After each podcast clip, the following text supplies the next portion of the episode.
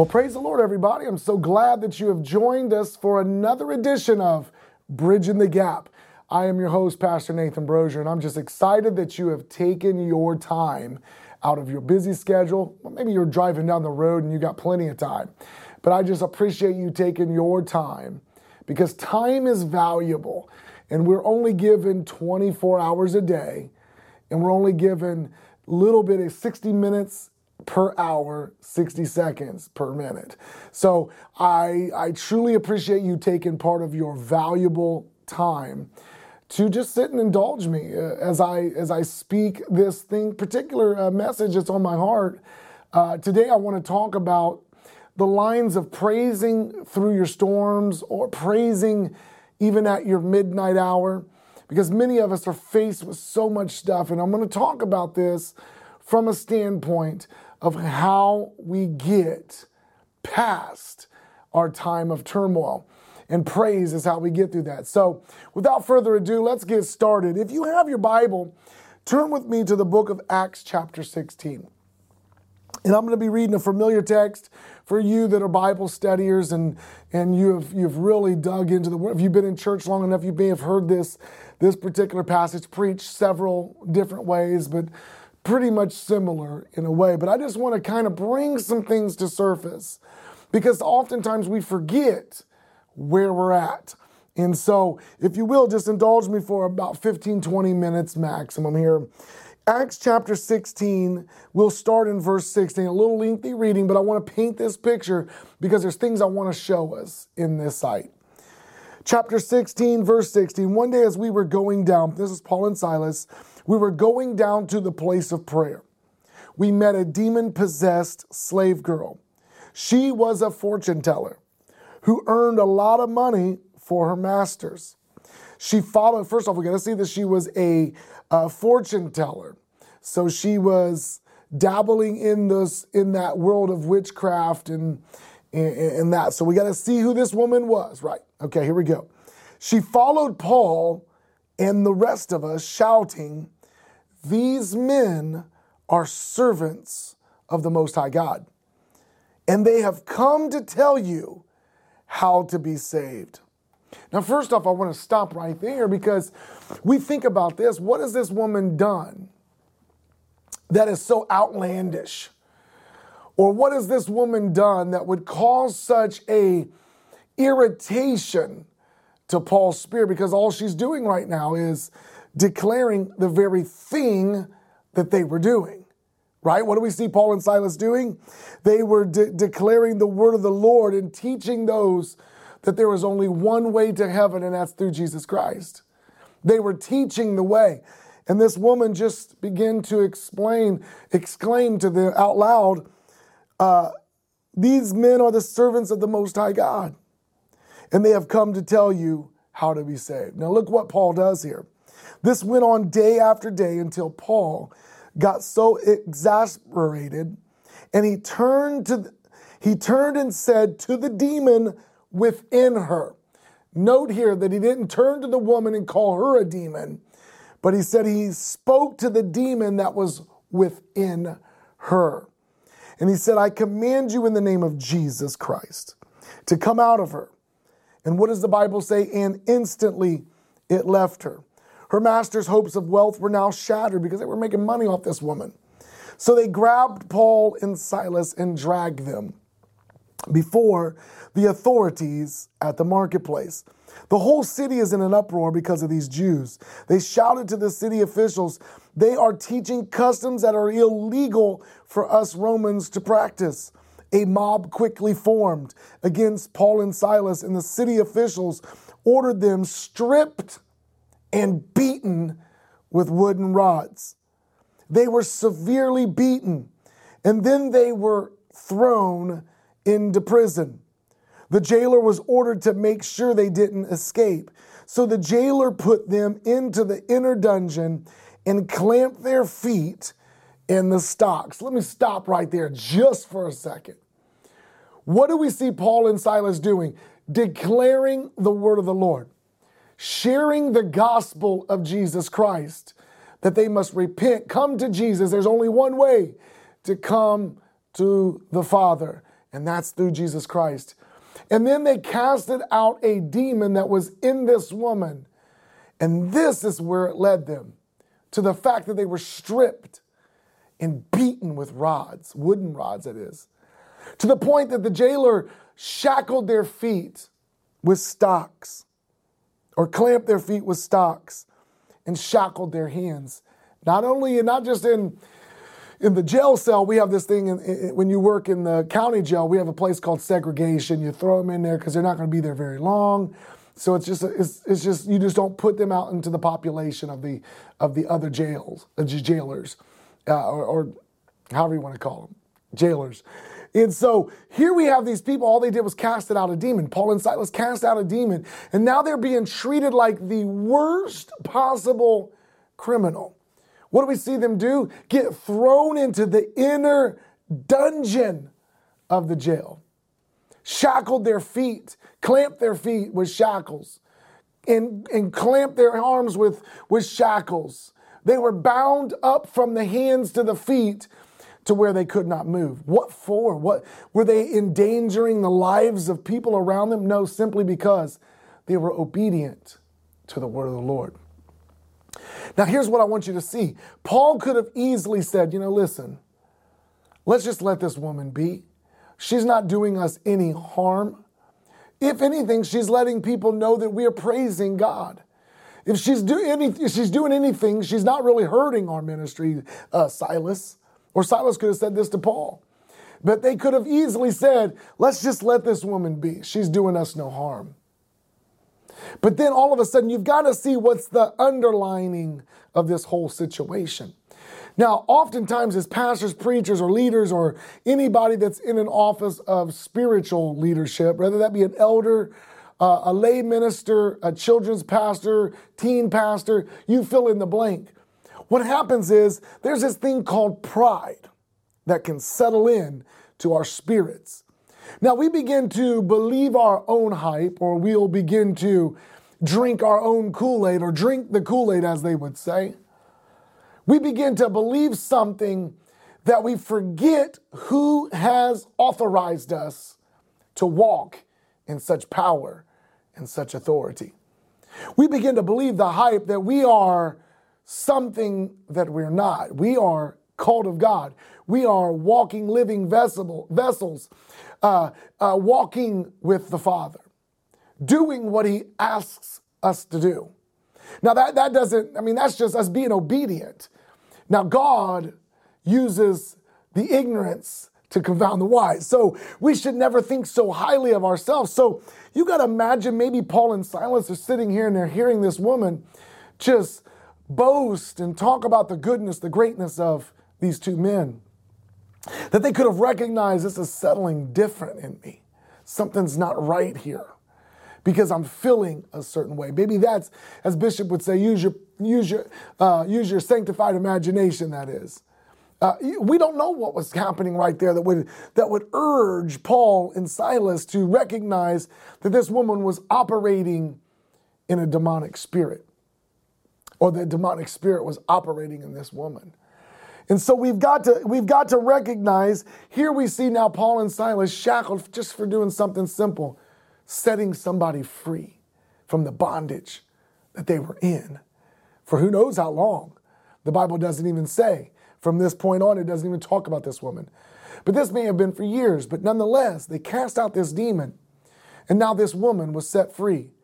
Now, because bondage was set free from this woman, those who had gained from her now become aggravated and angered to the point, let's throw these in jail. And so now we see Paul and Silas at a place, shackled up at their feet and their hands, bound. And they, they could have maybe thought, again, use your sanctified imagination here. Imagine Paul could have easily said, Silas, what in the world? I don't know that this is even worth it. All we did was cast out a demon. And now we're sitting here treated like we're murderers. You know, this isn't a fair, this is injustice if we've ever seen injustice. We're sitting in a prison cell for really no good reason, shackled from the feet up. Now, they could have easily wallered in their own woe is me mentality. They could have easily said, you know, good Lord, what am I doing? I'm, I'm done. Many of us, oftentimes, when the enemy comes in like a flood, we don't wait for the Spirit of the Lord to raise up a standard against it. But here's what we do when the enemy comes in like a flood, we begin to go, oh my, this is not worth it. I should just give up. I'm so done with this situation. I'm so aggravated. I am going to just quit my ministry. I'm going to quit my job. I'm going to quit, you fill in the blank. We can easily get caught in that mentality because when the storms arise in our life, we can oftentimes get caught in the storm instead of seeing ourselves through the storm. Instead of looking at the one who controls the wind in the midst of a storm. Instead of being like an eagle and soaring above the clouds or the storms, as Isaiah said. And here, we can do one of two things. We can do one of many things, actually. But oftentimes we see Christians. We see you and I. We, I, I, I admit myself, there's been times that I begin to look at the storm instead of looking at the eye that who can get me out of this storm. Sometimes I would look at the waves, and I can imagine, like Peter has done in, in scriptures before, that when the storms begin to toss, your eyes begin to leave Jesus and you begin to stare at your storm. You may be in that place right now in your life, the biggest storm you've ever faced. But I'm here to tell you don't stare at the storm. Stare at the eye of the beholder who can speak calmness over your storm, who can speak winds, storms, be still, because he can and he will do. Well, let's look, let's go on, let's go on. In verse now, finally, okay, we stopped at 24. So the jailer put them in the inner dungeon and clamped their feet in the stocks. Now, listen, around midnight, verse 25, Paul and Silas were praying and singing hymns to God. And other prisoners were listening. Suddenly, there was a massive earthquake, and the prison was shaken to its foundations. All the doors immediately flew open, and the chains of every prisoner, who, my God, fell off.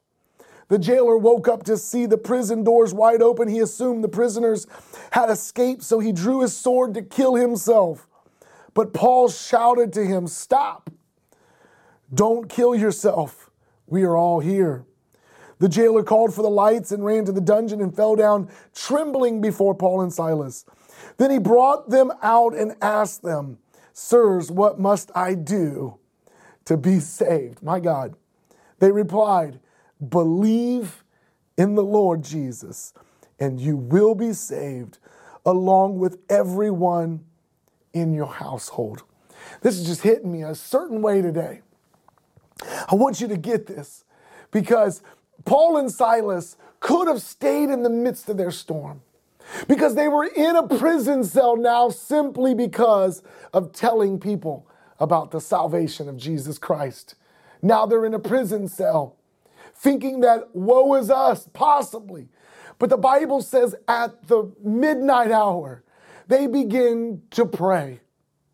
You may be at your midnight hour right now, but I'm telling you right now not to give up, but you gotta pray. You got to press through the midst of your storm. You've got to press through the pain and the suffering. Paul and Silas, we forget they were beaten with wooden rods. So they may have been beat down sore, may have had open wounds in them, but they yet still praise the Lord. They yet would still sing hymns unto God, even in the midst of their pain, even in the midst of their turmoil, even in the midst of the inner part dungeons of this prison. I'm telling you right now, you're not facing too much to where God can't get you out. You're not in the midst of a place where God can't see you through. Look what he did to Paul and Silas. He not only set them free, but everyone that was listening was set free. Not only the prisoners were set free, but the jailer who was about to commit suicide, who was about to kill himself because he knew the com- what was going to take place because of what was placed over him as an authority to watch them. He was set free. You may be going through a mindset of about to commit suicide, kill. I'm telling you, God can set you free. You may be in the place where you're wounded. You may be sick right now. You may be ailing in your physical body. God is able to see you out of your midnight hour. You may be in this place and you're lost. You may be listening right now and you're lost, not knowing what tomorrow may hold. Let me tell you something today, like Paul and Silas said trust in Jesus Christ. He is your salvation, not only for you, but you for your children and their children and the generations afar off. I love the Lord so much that I'll never allow my circumstances to decide if I'm going to release what thus saith the Lord. So I'm here to speak. I know I'm a little excited today, but I'm feeling this in my spirit. I'm going to speak this right now over you that are watching this on YouTube or you're listening to this right now on Spotify or Apple Podcasts or whatever avenue you're watching. Listen, you can find hope in Jesus Christ. Let that sink in. Listen, it didn't come overnight that I began to understand my hope was built on nothing less than Jesus' blood and righteousness. I dare not trust the sweetest frame, but only or wholly lean on Jesus' name. On Christ, the solid rock, I stand. All other ground is sinking sand. Listen, that didn't just come overnight. This was a process. I began to learn how to trust in God. I began to learn how to put my hope in something that I could not see. Because guess what would happen over time? He never failed me. He never forsook me. Because you know why? His word says, I'll never leave you nor forsake you. Listen, I begin to trust everything His Word said, that I believed for myself that I could come out the storm, that I could come out of the valley, that I could come out on top, not because of what I can do, but what He's already done for me. My God. If you're listening to this right now, I want to speak this and I'm done. Told you 16, 18 minutes here today. I want to speak this over your heart. Listen, you're about to give up. I don't know who I'm talking to. You, you are about to give up right now, either on your ministry, on your family, on your marriage, on life itself. I'm here to speak like Paul and Silas to you right now. Jesus is the way out of your storm. I want you right there just to begin to praise Him in the midst of your valley. Praise Him right there in the midst of your storm. Here's what praise does. Here's what praise does it confuses the enemy. Why? Because the enemy is throwing li- what feels like all hell against you. But listen, when you praise in the midst of what seems like all hell is coming against you, it confuses the enemy's mind. Look what he did to Job, and I'm not going to go on this very long, but he says, he said, Let me take this, let me take that, let me take this. Surely he will curse you and die. But we see Job never cursed God and he never died. What do we see? That God doubled everything that he had. Listen, when we praise God in the midst of our midnight hour, it confuses the enemy. And when we walk by faith and not by sight, it may feel like there's no there's no ending at this tunnel. There's no light at the end of the tunnel. Trust me today. God will see you through. He's already fought the fight. He's already won the battle. You just got to stand in and say, "I declare I am victorious through you, Christ Jesus." So right there I just want you to praise the Lord. Who, my God, I give you glory. Even in the midst of my darkest hour, I give you praise right now. Come on, you got to press through the thronging crowd like the woman with the issue of blood. You've got to press through your situation. You got to press through your circumstance because God has got the answer waiting for you. And those who seek Him shall find Him. The prayers of a fervent man availeth much. So, Father, we press through right now, God. We press through. Uh, God, I'm pressing through with somebody right now. That young woman or that young man that's considered giving up on life. We press through right now, God. That let your glory be revealed in them, Lord and through them. Show your hand to be mighty over their life, God. Those people that are about to give up on their ministry, God, let them hold on just a little longer. You've got a plan for them, God. You, Lord, if we just don't give up, you, you, we won't we, we won't give up, God. So we press and we we push through, God. We push we push through, Father. We seek your face right now that you will begin to move some obstacles in some people's life. Physical, maybe they're hurting physically right now, God. We know that you are Jehovah Rapha. You are the Lord God that still does heal. And so we cry out right now, Abba Father, we need you in this midnight hour.